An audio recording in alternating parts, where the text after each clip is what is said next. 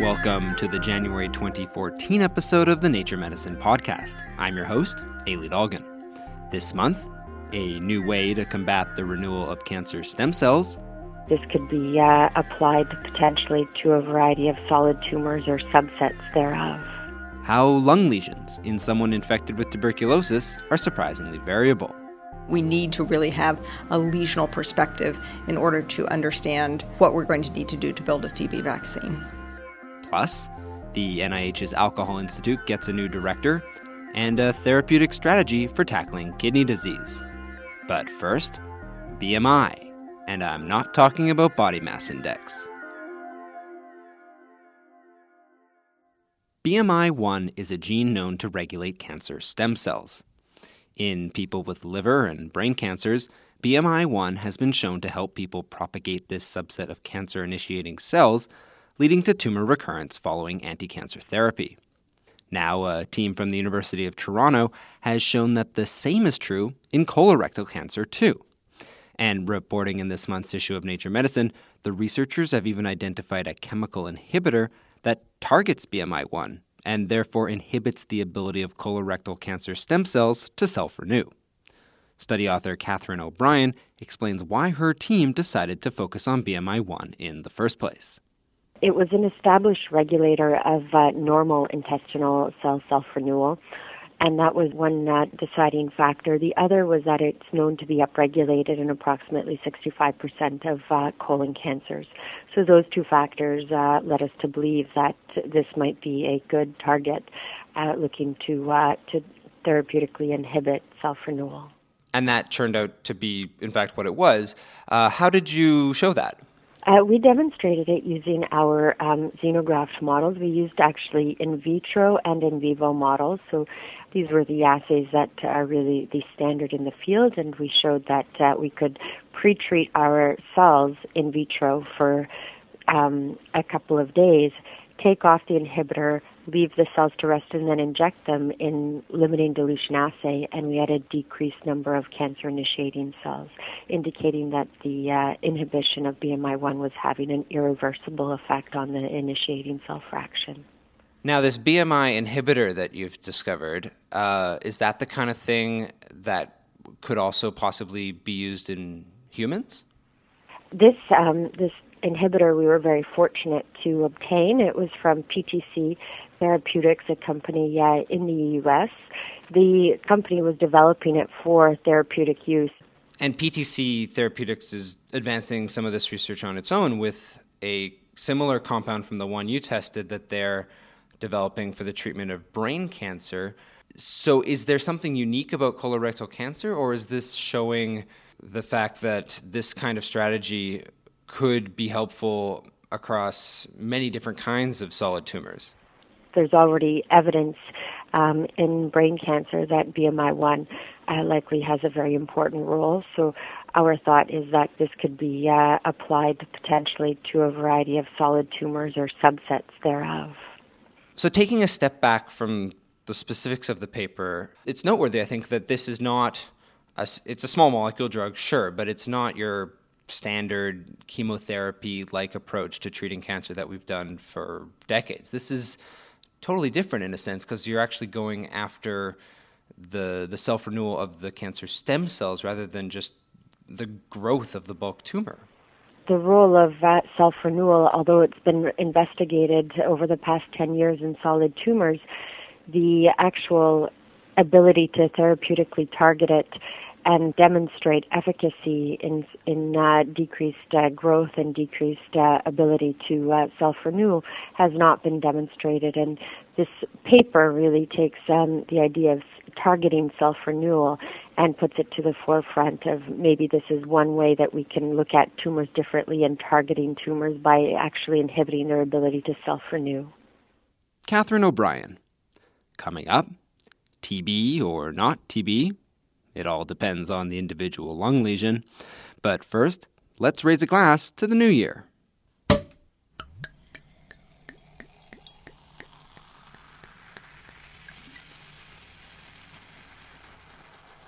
If you're like me last week at some New Year's party, just as the clock struck midnight, You clinked glasses with friends and loved ones and sipped some fine champagne.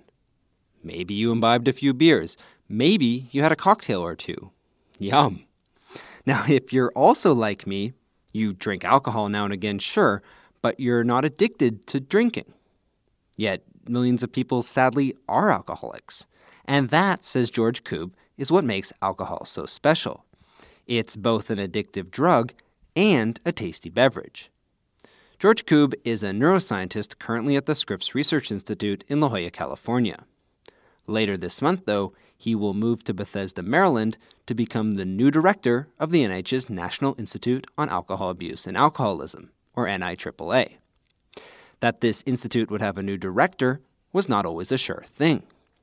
A few years ago, it looked like the Alcohol Institute would merge with the NIH's National Institute on Drug Abuse, or NIDA. But the plan for the Addictions Super Institute was scrapped. And rightfully so, says Koob. Alcohol is a legal drug, and it's incredibly prevalent, and it's a drug that brings a lot of pleasure to a lot of people. So we have bars, we have legal places to ingest it, we have places to buy it, we have uh, concoctions of alcohol that some find very tasty. And so as a result, I think it's unique. And I think just that alone makes it deserve its own institute. That's my personal opinion. That may be Koob's opinion, and the opinion of the NIH leadership, but there are still many critics who would rather see the NIAAA eliminated as a standalone institute. So, does that make Koob nervous? from that perspective, no, I'm not nervous. Am I nervous about directing a, a budget of $460 million? You bet.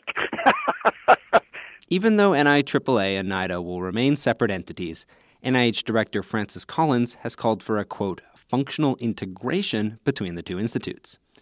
Koob says that even before he starts his new job, he and NIDA Director Nora Volkow already have a plan in place for how to achieve that.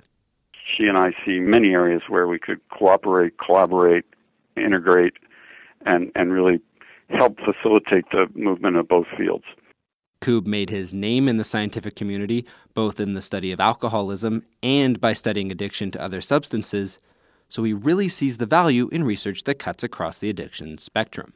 Alcohol research can inform drug abuse research, and drug abuse research can inform alcohol research, and I think that in the past has not been uh, integrated as well as it should to the benefit of both endeavors.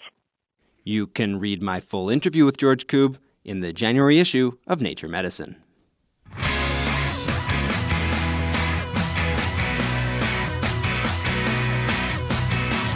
Go.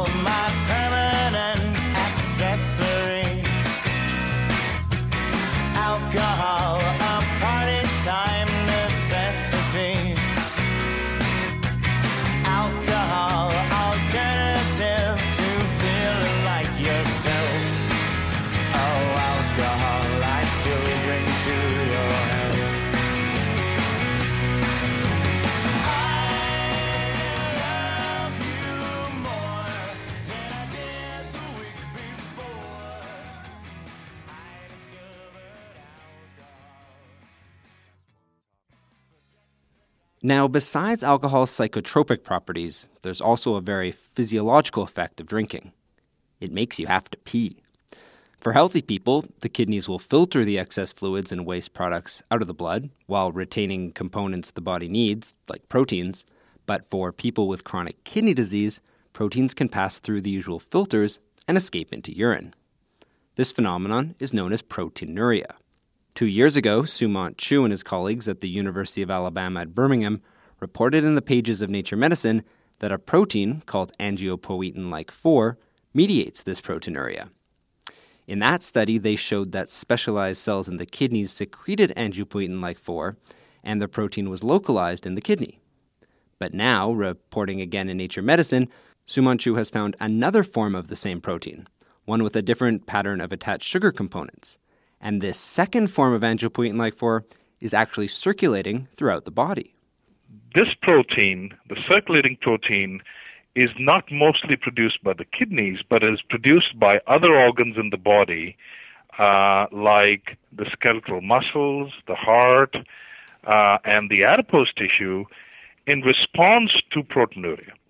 Well, what then is this other form of the protein doing? This circulating form of this protein will now go and uh, will now go and bind to the kidney uh, to the outer layer of the filtering units that uh, that are known as glomeruli, and it will actually reduce the proteinuria. The side effect of this is that this protein also binds to other sites in the body, uh, where it increases the levels of a of a lipid called triglyceride in the blood. So the side effect of the attempt uh, to reduce the proteinuria is that these patients then get high blood triglyceride levels. Ah, so the protein, while that brings down the protein levels, it boosts up the fat levels. Absolutely. And so this is a natural uh, mechanism in the body. Now, you show in this paper that angiopoietin like 4 actually engages in a couple of different feedback loops. Can you describe what you found? The feedback loops um, are best uh, explained as one that starts with the proteinuria and results in production of this angiopoietin-like 4 from these other organs and then goes to reduce the proteinuria. So that is the major feedback loop. The second feedback loop is when uh, certain levels of of a specialized uh, lipid in the blood called fatty acid goes up and promotes the production of angiopoietin-like 4 that then goes back to slow the production of angiopoietin-like 4. So this loop is is more localized and is best viewed as a brake, whereas the previous loop is best uh, viewed as the accelerator. So, under normal circumstances, the angiopoietin-like 4 is acting to reduce proteinuria through the kind of accelerator function, whereas its own levels are being reduced uh, by uh, the brake-like uh, localized feedback loop. And keeping with the car analogy, I guess if you really want to treat the proteinuria, you got to go fast. Like you'd be driving on a highway, but these brakes are, are putting you more like you're driving in a school zone. That's absolutely correct. So we actually did something about that in that we re engineered this protein, uh, the human form of this protein, in a manner that it would ignore the brake and only respond to the accelerator loop. So we made uh, recombinant proteins, uh, and when we injected them, uh, we found that they did reduce the proteinuria, but not affect the blood uh, triglyceride levels.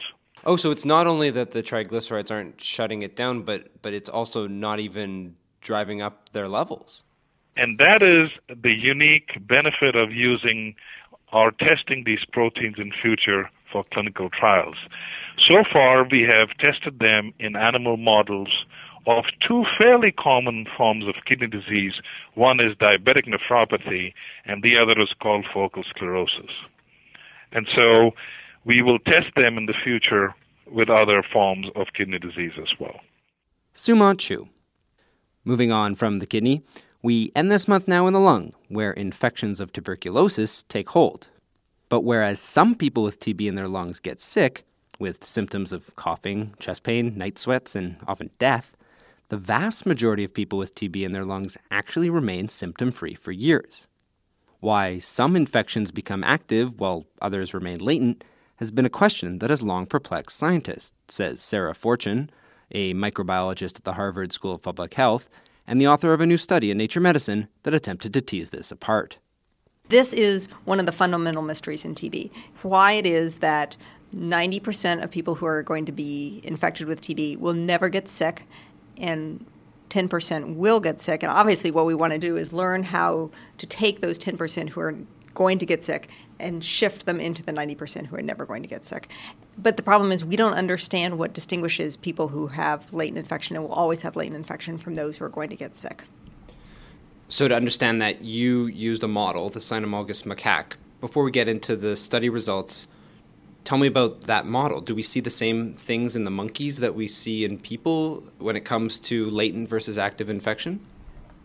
So, yes, we and our collaborators at the University of Pittsburgh um, work with Cynomolgus macaques, and they are the only animal model that recapitulates the variable course of human disease. So, um, if macaques are infected with a very low dose of bacteria, some macaques will get sick, and some macaques will control the infection um, and develop latent TB. And they allow us a really special window into trying to understand what happens in human tuberculosis in this study, you actually looked in these infected monkeys at their individual lesions of the bacteria, and that, that's kind of different than what you'd see in other kind of diseases where you, I suppose, would consider more of a global response.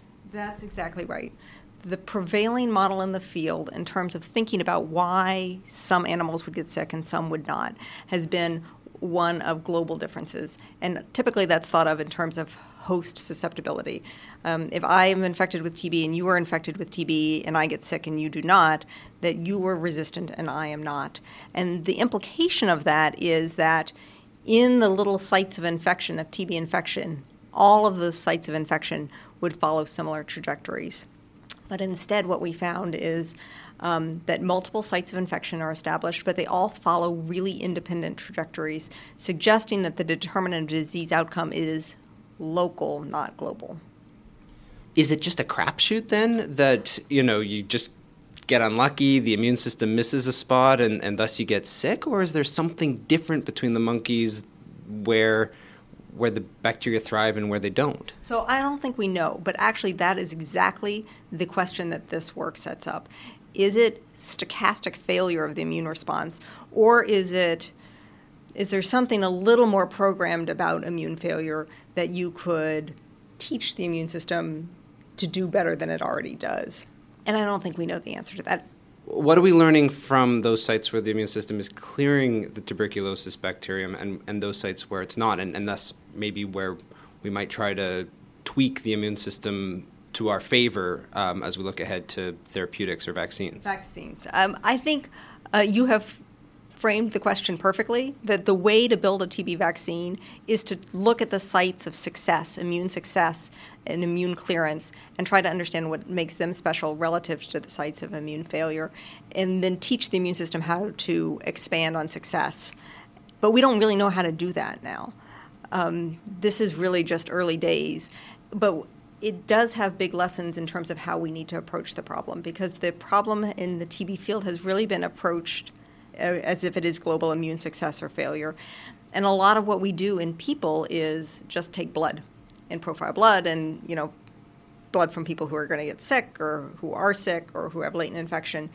And what our work in macaques is teaching us is that these blood based profiles are sampling a lot of different sites of disease and maybe the ones that are special that we really need to learn from, which are the sites of immune failure relative to immune success aren't going to be accessible if we're just looking at a kind of a peripheral sampling like blood. So it's almost like this study's not really yet showing us the way to a vaccine, but saying, hey, maybe we've been doing it all wrong That's all along. Exactly right. That's exactly right. So I think that this is just a very fundamental description of where the important determinants of disease outcome lie, and they suggest that we're looking in the wrong places to understand the importance of determinants of disease outcome, and that we need to really have a lesional perspective in order to understand what we're going to need to do to build a TB vaccine. Sarah Fortune. Well, that's it for this episode of the Nature Medicine podcast, but there's plenty more to be found in the January 2014 issue of the journal including a review of the book Spitting Blood The History of Tuberculosis. You can find links to that or anything else you heard on the show on our website, nature.com slash naturemedicine. As always, we appreciate any comments, criticisms, or other feedback about the show. You can reach us at medicine at us.nature.com. Until next time, I'm Elie Dolgin. Thanks for listening.